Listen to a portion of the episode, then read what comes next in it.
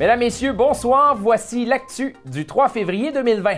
Tout d'abord en manchette, Val d'Or inaugure son TEPSCAN, le milieu communautaire veut susciter l'engagement et fin de semaine difficile pour les forestiers d'Amos.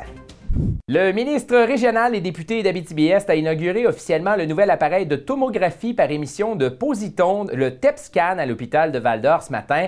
Au total, il s'agit d'un investissement de plus de 6 millions de dollars de la part du gouvernement pour procéder aux travaux et à l'achat du nouvel appareil. Un agrandissement de 230 mètres carrés a été nécessaire pour l'installation.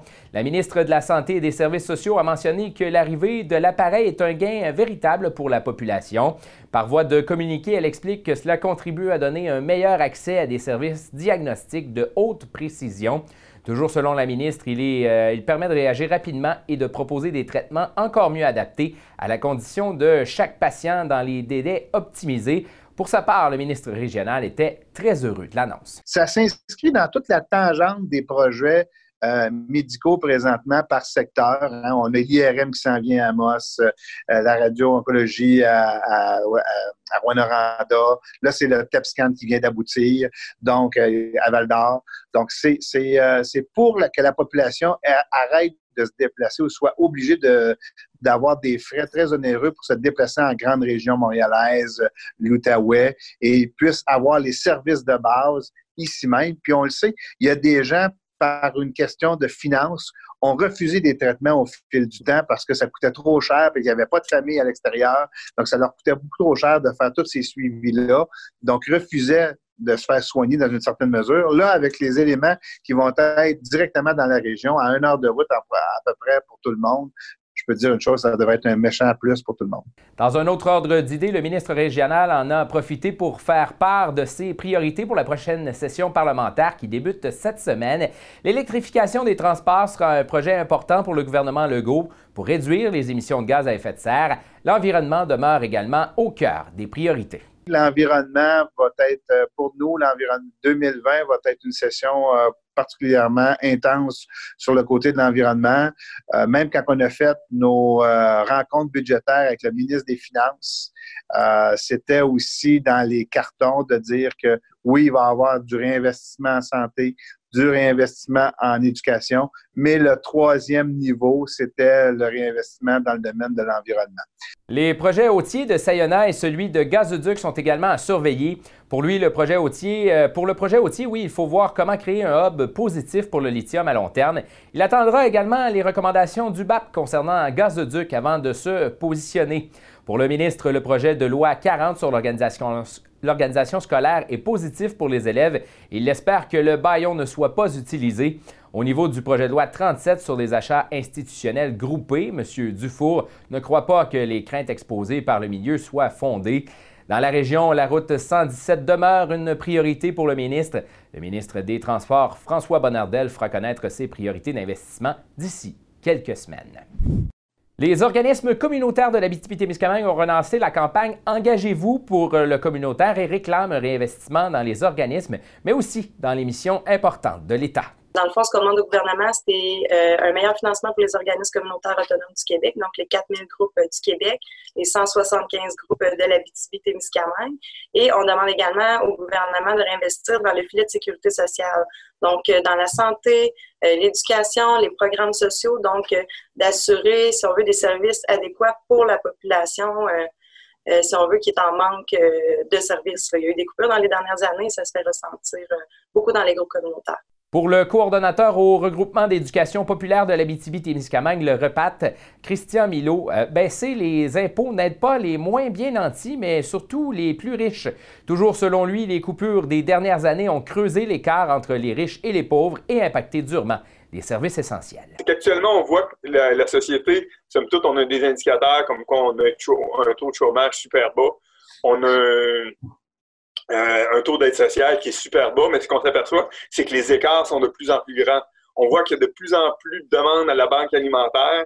Puis ceux qui font des demandes alimentaires, autrefois, là, c'était du monde, c'était majoritairement du monde dans le besoin. de plus en plus, c'est du monde qui travaille. La 30e édition de la Semaine nationale de prévention du suicide a débuté hier. Les organismes en prévention du suicide de l'Abitibi-Témiscamingue ont profité de l'occasion pour faire la mise en ligne de l'application Réseau Hashtag Adulte. Réseau Hashtag Adulte, c'est la version adulte de l'application Réseau.cool lancée en février 2019. L'application incite les adultes à mettre en place des mesures pour maintenir une bonne santé mentale. Dès qu'on a sorti la, déclinaison jeunesse, il y avait une demande pour une version adulte. Donc, depuis ce matin, le 3 euh, février, euh, l'application mobile réseau hashtag adulte.cool est disponible gratuitement dans les stores. Le Centre de prévention suicide a également réalisé un tour de force suite à la conférence de Maxime Martin qui a eu lieu la semaine dernière. L'humoriste s'ajoute, euh, ajoute une date, oui, à sa tournée et sera à Moss le 22 février à l'Hôtel des Escars au profit de l'organisme. Tous les profits engendrés par cette soirée-là vont être versés au Centre de prévention suicide. Si on réussit à vendre la totalité des 400 billets, pour moi, ça représente l'embauche d'une intervenante l'année prochaine parce que le manque à gagner au niveau du salaire d'une personne que je pourrais engager à trois jours semaine serait comblé par ce que je peux aller chercher de profit. Donc, euh, c'est un gros défi parce qu'on a trois semaines pour vendre 400 billets. mais je pense qu'on peut le relever. Sur la scène des faits divers, les policiers ont été appelés vers 21 h dans un dépanneur de la 6e rue Ouest à Amos. Suite à un vol qualifié hier, un suspect se serait présenté au Petro-Canada et aurait dérobé une petite somme d'argent. Il aurait été cagoulé et en possession d'une arme blanche au moment de commettre le délit. Les policiers de la SQ ont effectué du ratissage pour tenter de localiser l'individu. Une scène de crime a également été érigée sur les lieux et un technicien a été appelé pour analyser les lieux. L'enquête est en cours. Toujours sur la scène des faits divers, un immeuble à logement et le dépanneur Noranda ont été ravagés par les flammes à Rouen-Noranda cette fin de semaine. Les services d'urgence ont été appelés à intervenir sur l'avenue Carter durant la nuit vers 1h25. Lors de leur arrivée sur place, les policiers avaient débuté l'évacuation des loyers. Six logements dans deux bâtiments ont été euh, évacués. La Croix-Rouge est intervenue sur place pour prendre en charge les résidents. Plus d'une trentaine de pompiers ont été appelés à intervenir sur les lieux et la Sûreté du Québec est en charge du dossier puisque l'incendie est considéré comme suspect. Le ministère de la Forêt, de la Faune et des Parcs consulte la population de l'Abitibi-Témiscamingue sur les coupes de bois et les activités forestières prévues dans le plan d'aménagement forestier intégré et opération.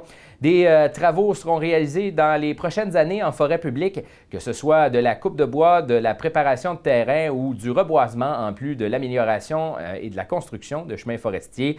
Les consultations se tiendront à Laverlochère, Anglier, le lundi 10 février le 11 février à Sainte-Terre et Rouen-Noranda, à Amos le 12 février et à Val-d'Or le 13 février. Jusqu'au 5 mars 2020, des commentaires pourront être soumis en ligne sur le site web du ministère de la Forêt, de la Faune et des Parcs. Au culturel maintenant, 14 jeunes de Rouen-Noranda iront représenter le Canada au Festival des festivals de La Roche-sur-Yon en France. Pour la première fois de son existence, la troupe théâtrale de l'école d'Iberville de Rouen-Noranda se rendra à l'événement en France du 16 au 21 février prochain. Il s'agit du plus grand rassemblement théâtral international de jeunes de langue française de langue française au monde. Toujours sur la scène culturelle, une dizaine d'étudiants artistes seront sur scène pour la septième édition de Cégep en spectacle à Val-d'Or. La finale locale du 7 février débute à 19h30 du côté de la salle Félix Leclerc. Les gagnants de la soirée iront représenter la région lors de la finale du Centre-Ouest du Québec au Cégep de Valleyfield le 14 mars prochain pour espérer se tailler une place pour la finale nationale qui aura lieu à Terrebonne le 25 avril prochain. Des billets pour la finale sont en vente au coût de 10 au comptoir de la Bibliothèque municipale de Val-d'Or ou sur Ticket Access. Au sport, maintenant, les Forestiers n'ont pas été en mesure d'amasser plus d'un point cette fin de semaine. La troupe de Guillaume Bisaillon s'est inclinée euh, contre le Rousseau Royal de Laval-Montréal 5 à 1 samedi. La formation amassoise a ensuite vu euh, un autre point lui glisser entre les mains en perdant le match de dimanche en prolongation par la marque de 3-2. Oui, en fin de semaine, c'était une drôle de fin de semaine. Cette semaine, on a eu beaucoup, de joueurs qui ont été malades, qui ont attrapé un, virus. Donc, notre semaine de préparation a été bizarre, puis ça s'est ressenti un peu dans nos matchs du week-end. Euh, dimanche, je considère qu'on a démontré beaucoup de caractère malgré tout, qui nous a donné un, point important. Mais j'espère être capable qu'on se reprenne pour la fin de semaine prochaine. Dans la LHJMQ, la fin de semaine a été difficile pour les Foreurs de Val-d'Or alors qu'ils n'ont euh, même pas récolté de points. Le Vert s'est incliné par la marque de 4-0 vendredi et 4-1 samedi contre l'Océanique de Rimouski. Le seul but des Foreurs est attribuable à Justin Robida. Du côté des Huskies de Rouen-Noranda, ils reviennent de la fin de semaine avec une victoire et une défaite. Ils ont remporté le match de vendredi 5 à 3 face à l'Armada de Blainville-Boisbriand. Ils ont ensuite été blanchis samedi par les Olympiques de Gatineau. Marque finale 5-0. Au niveau des Jeux du Québec, maintenant, c'est cette fin de semaine que se déroulait la majorité des compétitions de la 37e finale régionale centralisée des Jeux du Québec à Malartic. Le comité organisateur de cette finale ainsi que le comité régional des Jeux du Québec se sont dit très satisfaits de l'événement. Alizé Roy, athlète en gymnastique d'Amos, a été sacré athlète par excellence dans le volet compétition. Le club Amoranda de curling a pour sa part remporté le volet esprit sportif.